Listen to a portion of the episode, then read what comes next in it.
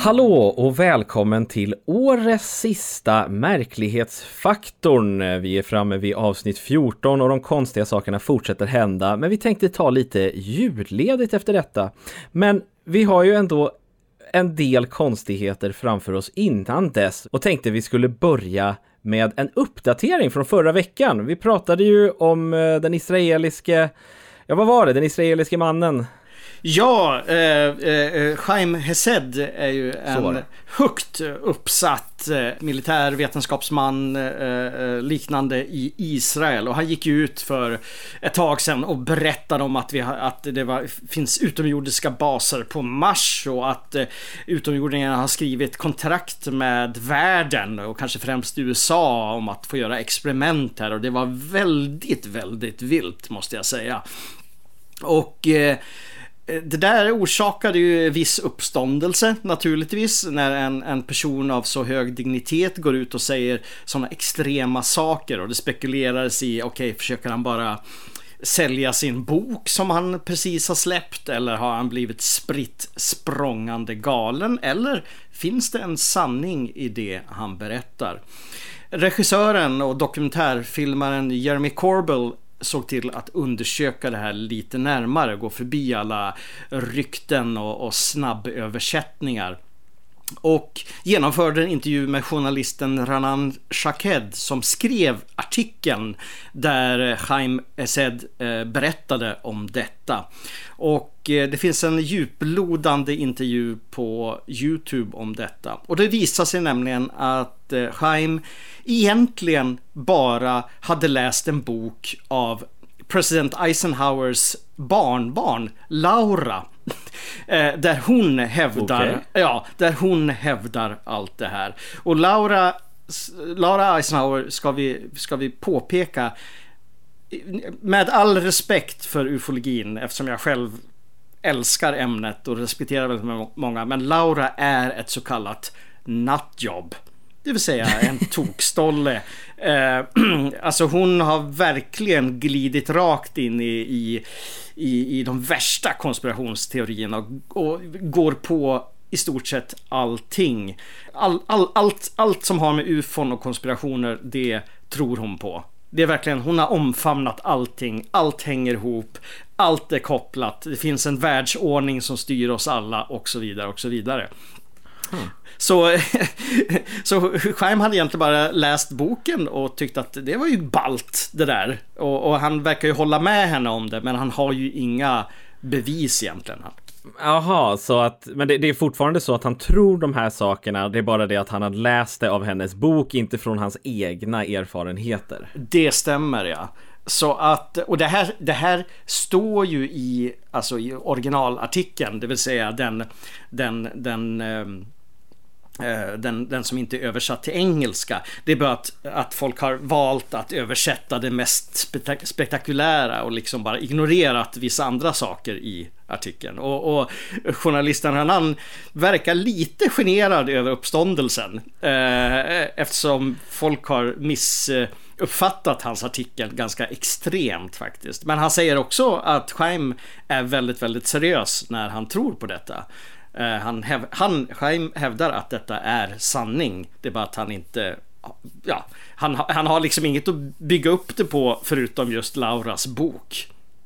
Okej. Ja, nej, det är en väldigt intressant vändning, och det säger ju någonting om hur media, eller om faktaforskning, och det känns som vi kastar lite sten i glashus här, när man pratar om granskning och viljan och tro någonting, och att det inte granskar det till grunden. Men det visar också fara. Någonting vi kommer återkomma till senare i det här avsnittet faktiskt. Men vi tar det då. Men låt oss börja, och som vanligt så har du mig, Jimmy och Fred på denna märklighetsfaktor.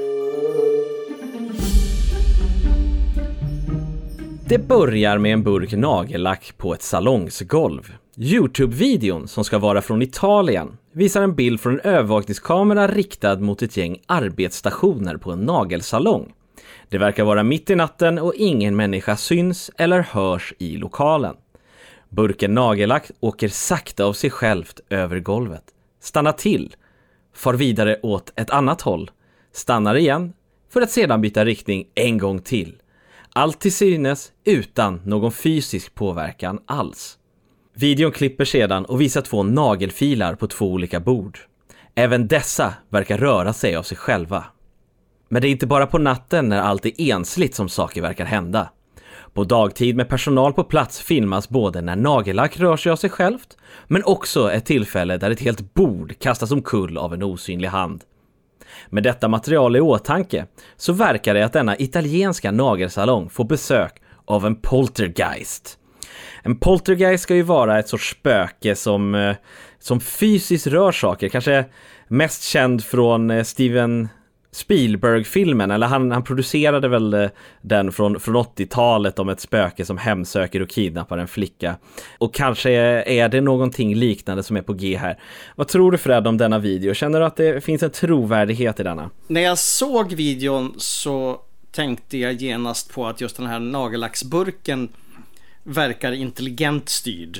Jag menar, saker och ting kan vibrera och falla om det kör förbi trafik utanför, eller om det är någonting annat som rör sig i huset. Men själva nagellacksburken, det är ju uppenbarligen en intelligent påverkan av något slag. Det är något eller någon, vad nu det är, som puttar omkring den och leker med den på golvet. Just de här nagelfilerna och bordet.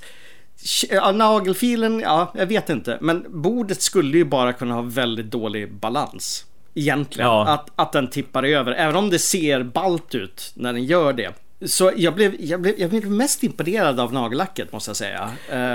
Ja, och de här andra grejerna känns som att ja, men det är saker som folk kan liksom putta och kanske använda fiskelinor som inte syns. Men just hur den här burken rör sig på ett så konstigt sätt över allting, så känns det som att det är någonting annat. Och jag läste lite i kommentarer och folk sa att många av de här sakerna är nog fake, men den här nagellacksburken, folk sa att ja, men det är typ tryckluft. Men det hör också ljud, och det ljudet är liksom från lokalen. Så att då hade du ju hört tryckluften också. Så jag köper inte riktigt den teorin heller. Det betyder inte att det inte kan vara någon väldigt smart fiskelina, men jag tycker ändå att den rör sig på sådant sätt att det är något konstigt här. Och jag kan köpa att det är något knas här. Ja, och alltså, vet du vad jag tänker nu? När jag tänker mer på nagellacken. Låt säga att det är ett spöke, något från den andra sidan. Då är det ju en spökkatt. Just det, precis, som puttar ner saker och för det känns ju som att det är en katt. Ja. Det känns ju som att placera en katt där och den skulle hålla på att leka med den här nagellacksburken. Det är ju som att den liksom wobblar fram och tillbaks mellan två fluffiga tassar där nere på golvet. Just det. Ja. Nej, jag köper det. Det finns kanske värre saker att bli hemsökt av än en spökkatt. Ja, verkligen. Och jag menar, de kan ju ta hand om spökmössen också där. Spökgrottorna. Just det, spökmössan. Nej, men jag vet inte. Är det fake det här, tror du? Eller alltså, är det medveten fake? Jag tror att vissa delar definitivt kan vara fake. Jag tror att det där bordet är liksom... jag ställer mig skeptisk, speciellt för att det händer en gång när alla är på plats och det välter och ingen bryr sig. Vilket är nästan... ännu konstigare, det är som världens sämsta skådespeleri. Men den nagellacksburken är det som känns mest trovärdigt. Så jag ställer mig viss förhoppning till vissa delar av det här klippet i alla fall. Att ingen bryr sig över bordet kan ju faktiskt vara så att bordet har dålig balans, så att de har varit med om det där många gånger, och därför hon att reagera. Hon bara, åh nej, nu ramlar det igen. Ja, precis, ja, vi plockar upp det sen. Jag måste fixa de här naglarna på den här kvinnan först. Nej, men vi italienska kattspöken, vi ger tummen upp.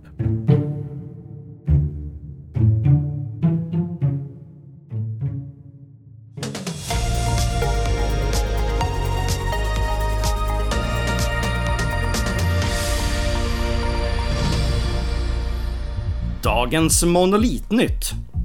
En vinterkväll onsdagen den 9 december var Pontus Salin och hans vän Adam ute och promenerade runt sjön Tjurlången strax utanför Arboga. Kylan hade liksom i resten av Sverige börjat krypa på och det var kolsvart där ute.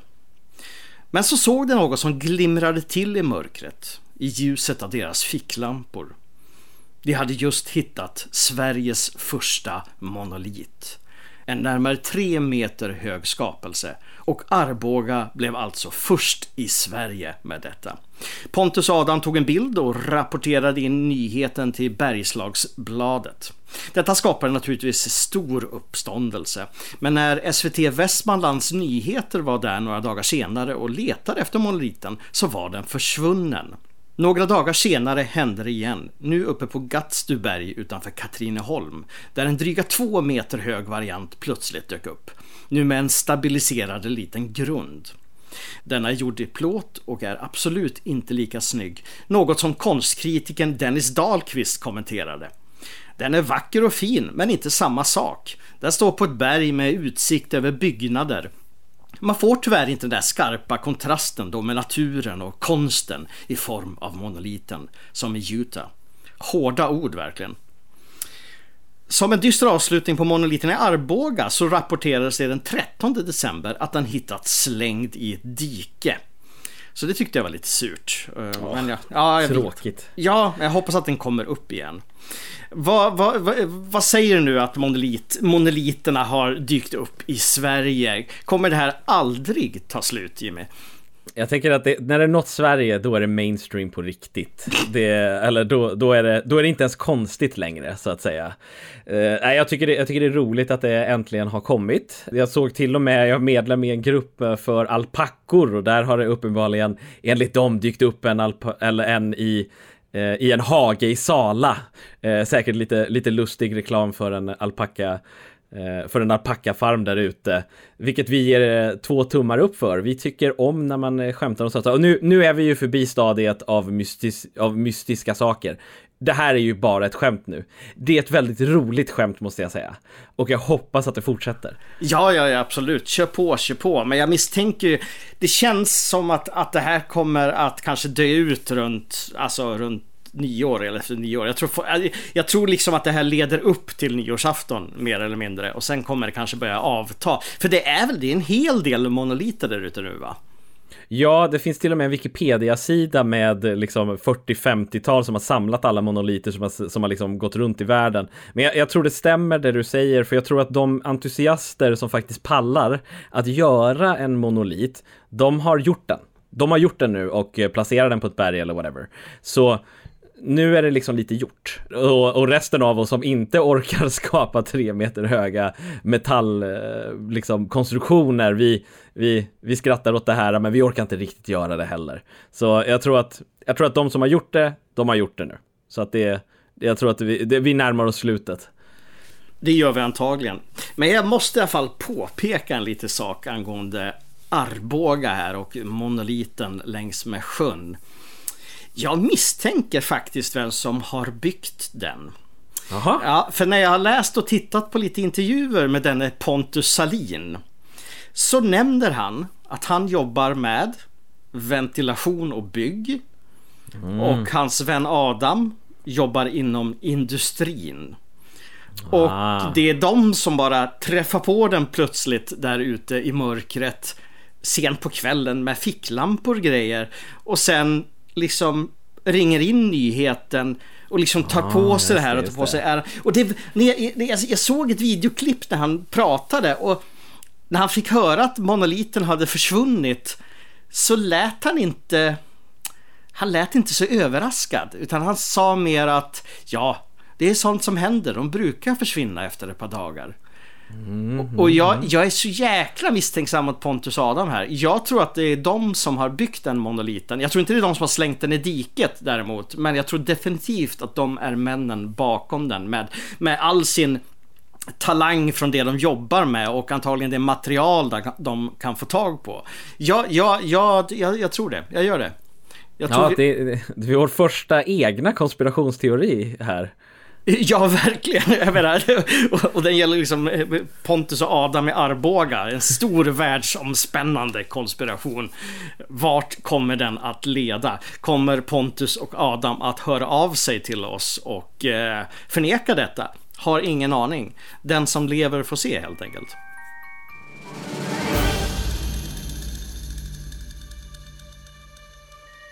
En intressant video lades upp på både Redditen High Strangeness och Bigfoot och skapade en hel del diskussioner.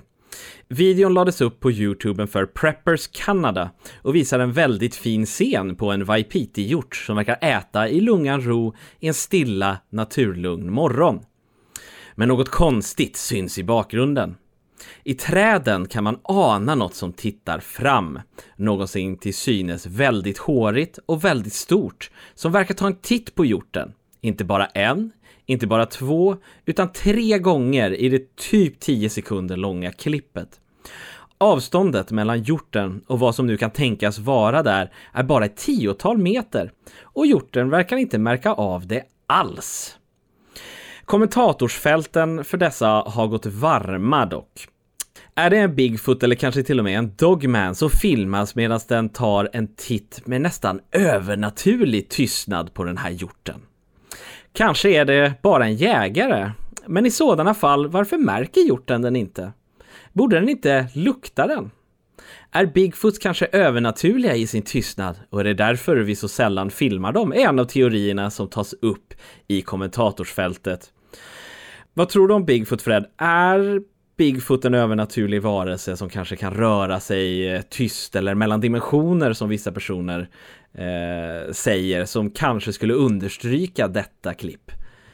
Fullt möjligt med tanke på att man knappt hittar några rester efter Bigfoots. Jag menar, man hittar, vad jag vet, inga typ skelettdelar och de hårtussar som har hittats, det är inte mycket att ha. Så finns det ju såna här små Bigfoot-bon, men det vet inte fan om de är små utan de är ju stora. Men jag vet inte riktigt om det är ett fysiskt bevis på att Bigfoot liksom finns som en fysisk varelse.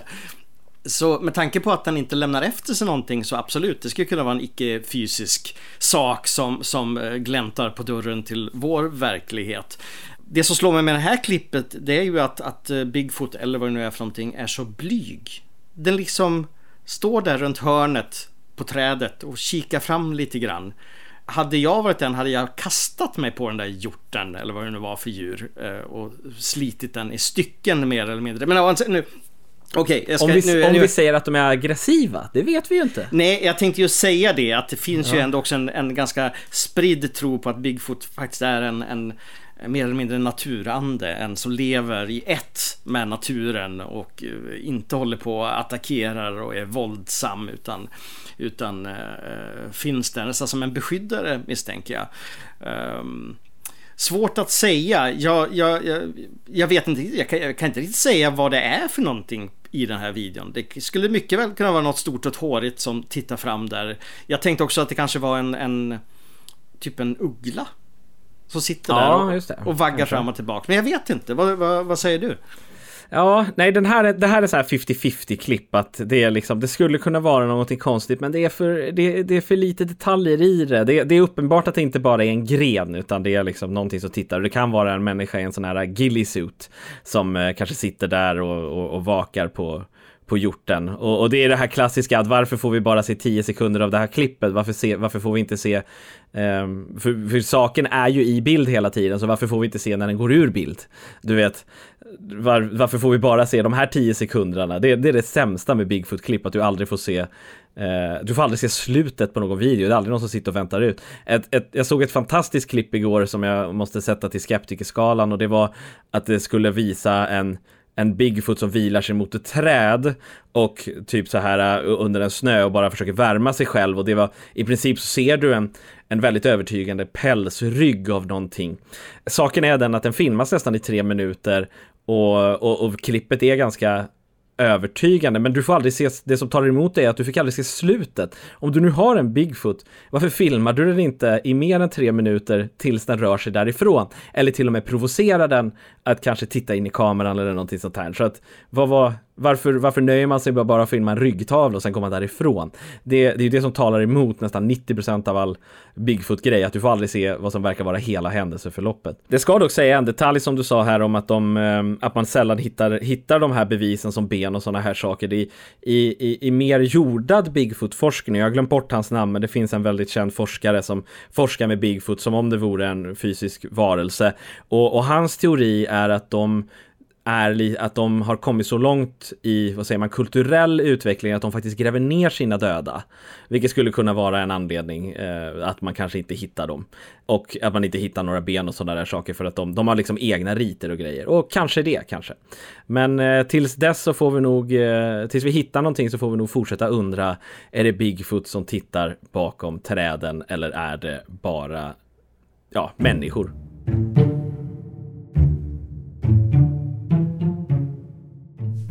Att vara lantbrukare är ett hårt jobb. Man stiger upp tidigt och somnar sent. Ständigt i arbete. Dels för att kunna producera varor, att sälja, men också för att sköta om sina djur. Den 9 december fick en lantbrukare någonstans i USA en nattlig chock när han såg något ytterst märkligt på sin gård. Ovanför en av ladorna såg han ett UFO sväva. Ett UFO som uppenbarligen hade varit ute på bus då den hade kidnappat en av hans kor. Men hur visste han det då med tanke på hur många djur som finns på denna form av större lantbruk? Jo, UFOt släpper nämligen en ko rakt ner i ladan, rakt igenom taket med våldsam kraft. Den stackars kon slår i ett räcke men verkar annars ha kommit undan utan några större skador förutom chock och förvåning naturligtvis. Som tur var fick lantbrukaren detta fångat på övervakningskamera, i alla fall den andra halvan av upplevelsen, och har sedan dess spridit filmen till nyfikna. Och detta är verkligen ett spektakulärt klipp. Jag har nog aldrig sett något liknande. Det har förekommit diskussioner om att det är fake.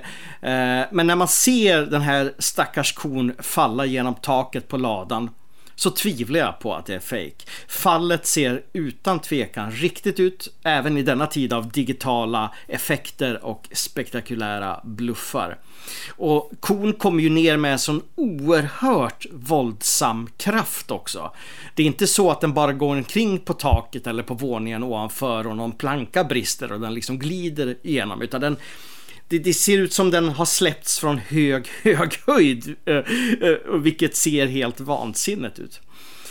Klippet laddades upp på YouTube-kanalen UFOs and Aliens Santana och togs emot med öppna armar av vår vän, författaren Whitley Strieber, som skrev Närkontakt, det vill säga Communion, som en del av er säkert har läst. Och jag vet att Jimmy hade ett barndomstrauma med den framsidan.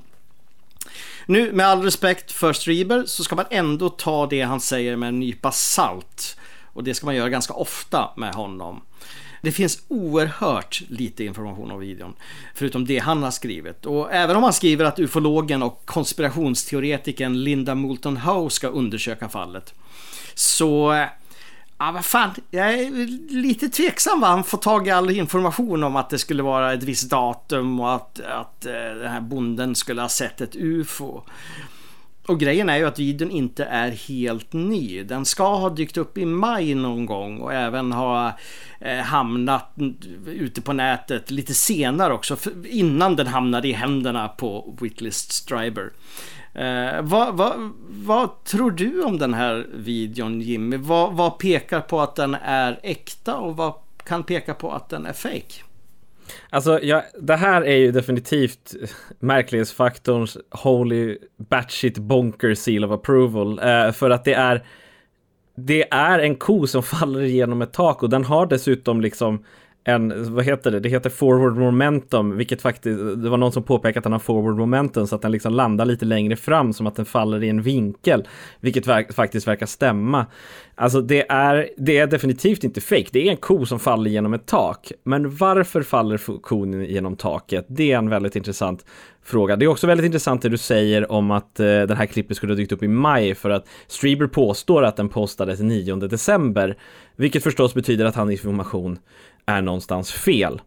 Det är dock en helt bananas video, och det är lite så att är du squeamish över djur som liksom far illa nu, så ska du nog ta det lite försiktigt. Alltså ja, den verkar överleva, men det är en riktig ko som far igenom ett riktigt tak. Det ska sägas.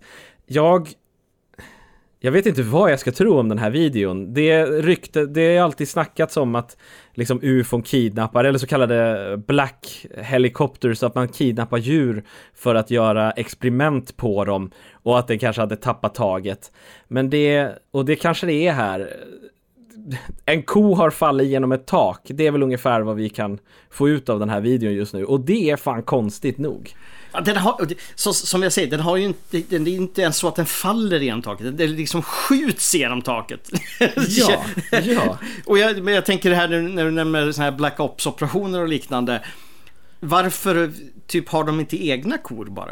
Varför åker de och stjäl kor av någon stackars bonde någonstans i så fall? Ja, det är ju hela teorin. Vad heter det? Ja, det får ju hela teorin på fall. Ja, man kanske... Ja, det är en väldigt bra poäng. Varför har man inte egna kossor man utför experiment på? Ja, eller så är det en psyop. De ska se hur folk reagerar, hur historier sprids, vad det skapar. Men ändå, det verkar väldigt omständigt. Alltså, förutom den stackars kon som uppenbarligen får sig en rejäl smäll och antagligen blir jättechockad, så är det ju en fantastisk video. Jag kommer ju gräva vidare i det här. Jag ska se vad Linda Moulton Howe lyckas gräva upp till exempel. Hon har ju specialiserat sig på något bizarrt sätt just på saker som händer med boskap på den amerikanska landsbygden. Det var ju hon som populariserade cattle mutilation, som man kan säga det så, på 70-talet. Gjorde dokumentärer och grejer. Så att Whitley, som är god vän med henne, har ju lovat att hon ska undersöka detta vidare och se vad hon kan hitta. Så jag ser fram emot att se vad som kommer ut av detta. Ja, jag är beredd att säga att det här är en av årets mest bizarra videos. Absolut, jag håller med. Hög märklighetsfaktor.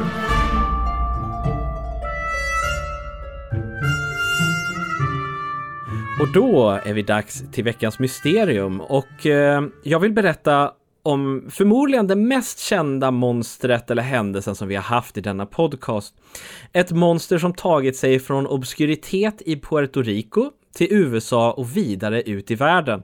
Vi ska nämligen prata om den ökända Chupacabran. Det är slutet av 90-talet i ögruppen Puerto Rico. Massvis med hönor, getter och annan tamboskap började hittas tömda med blod. Folk rapporterade att man sett en ödleliknande best med enorma huggtänder, med röda ögon och ibland till och med vingar, som attackerat och dödat dessa varelser och sugit ut bloden som en sorts ödlevampyr. Varelsen kallades lokalt för El Chupacabra, vilket betyder getsugaren.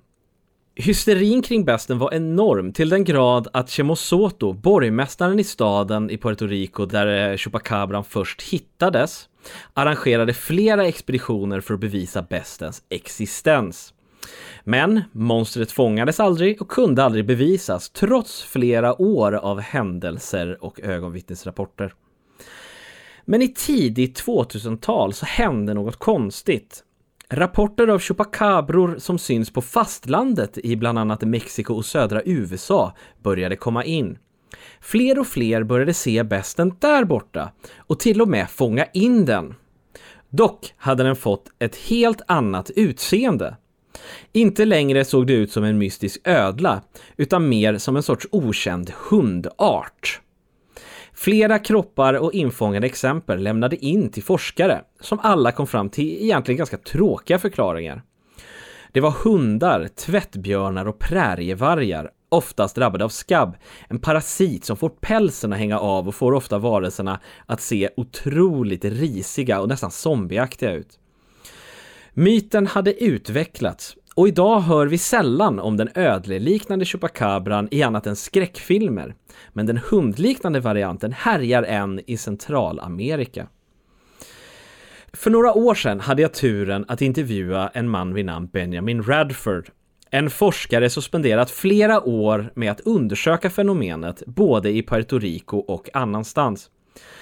Benjamin var en mycket intressant man, det närmsta till en sorts rockstjärna inom skeptiker-communityt.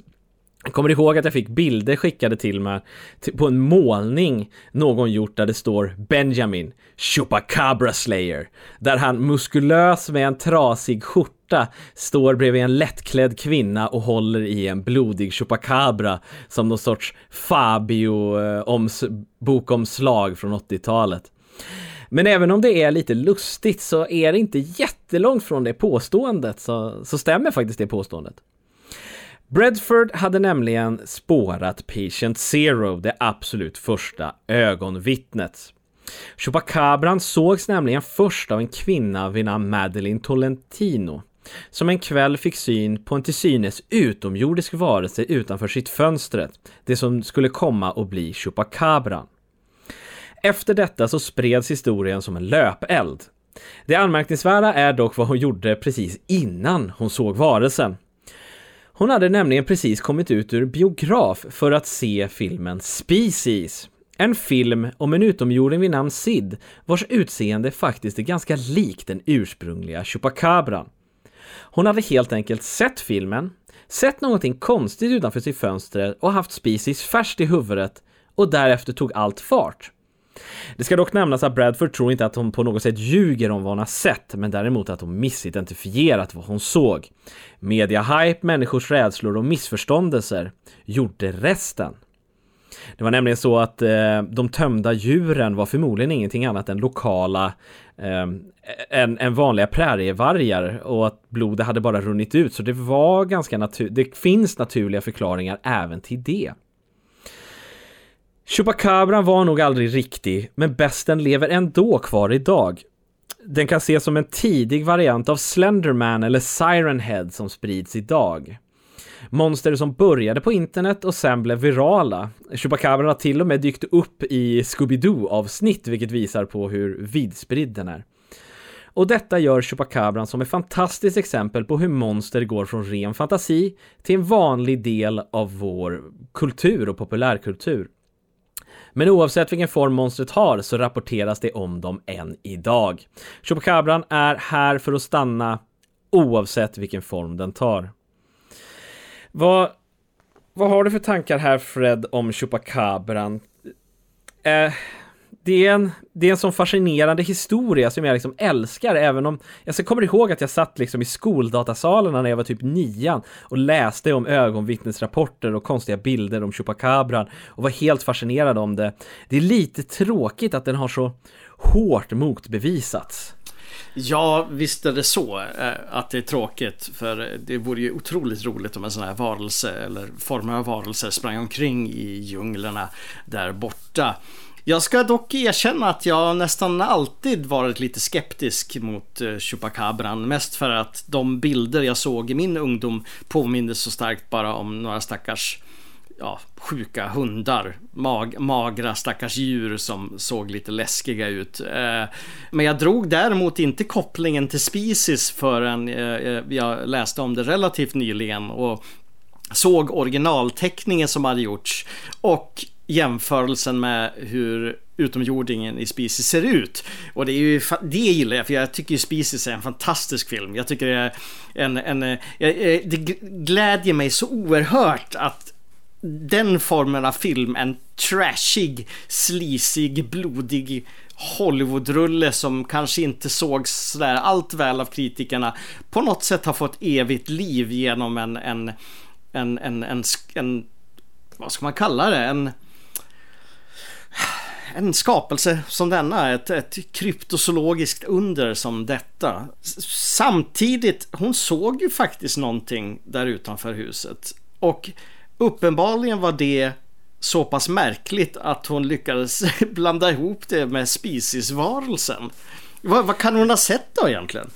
Ja, jag tänker att det är liksom, det är vid sådana här tillfällen, för att folk brukar alltid säga typ, men utomjordingar liksom, alla de här fallen, det är ugglor eller liksom så här ödlor och att man ser fel. Och i många fall så finns det saker som talar emot det, att det är lite för komplicerad historia. Men här just att man har sett Species precis innan och sen så lyckas conjura upp en varelse exakt likadan direkt efter. Det gör det tyvärr att det var nog kanske en uggla eller någonting konstigt där ute. Men vad det är, det är ju det är nog omöjligt att säga faktiskt.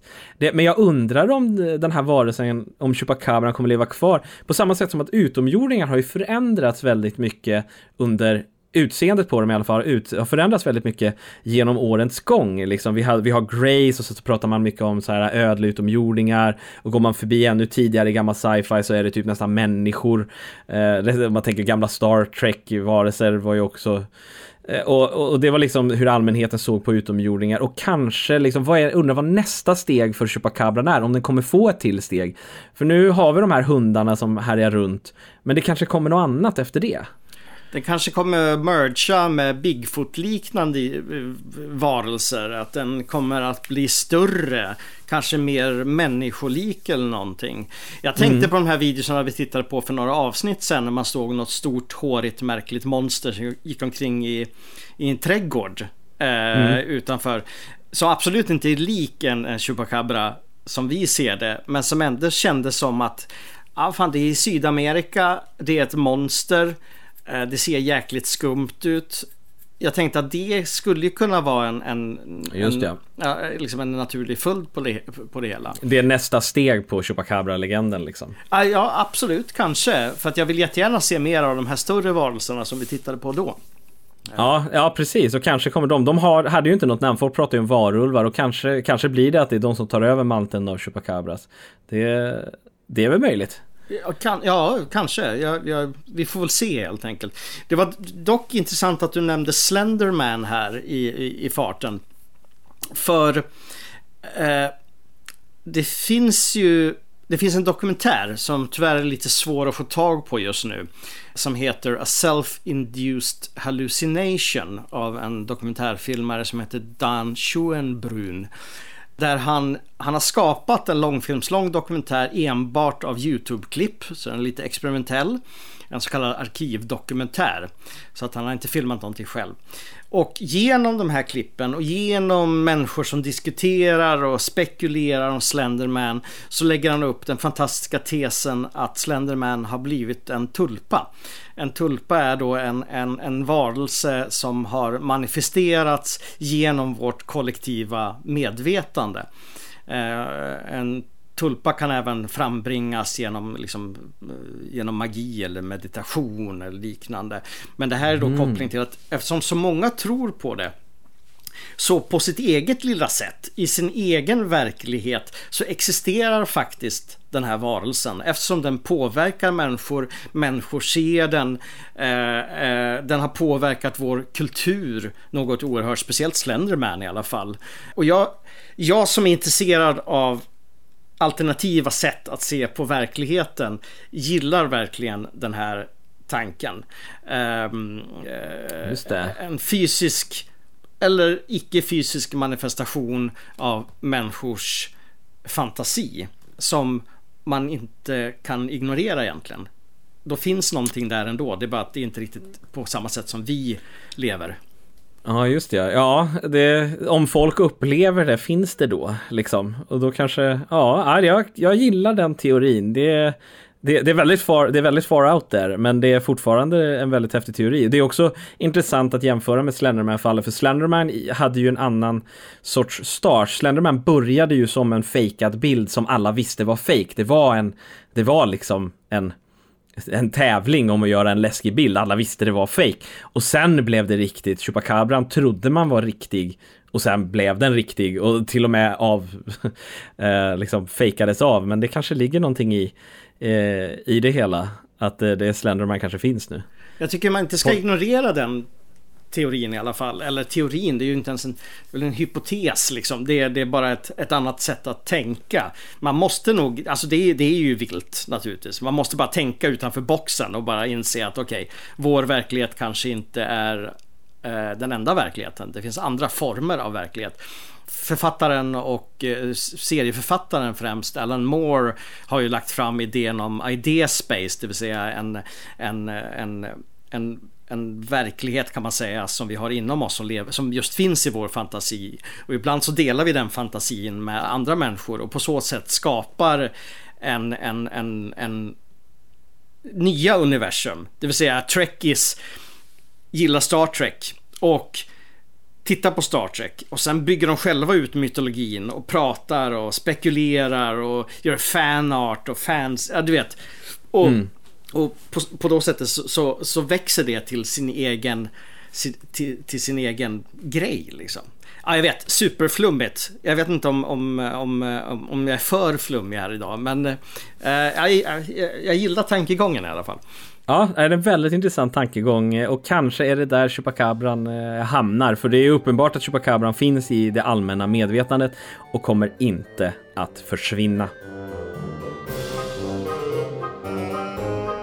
Då tackar jag, Fred och Jimmy oss för denna gången. Vi kommer nu ta en kort paus och är tillbaks den 11 januari med nya märkliga nyheter. Och tills dess, ha en fantastisk, så gott det går i alla fall, en fantastisk tid över jul och nyår.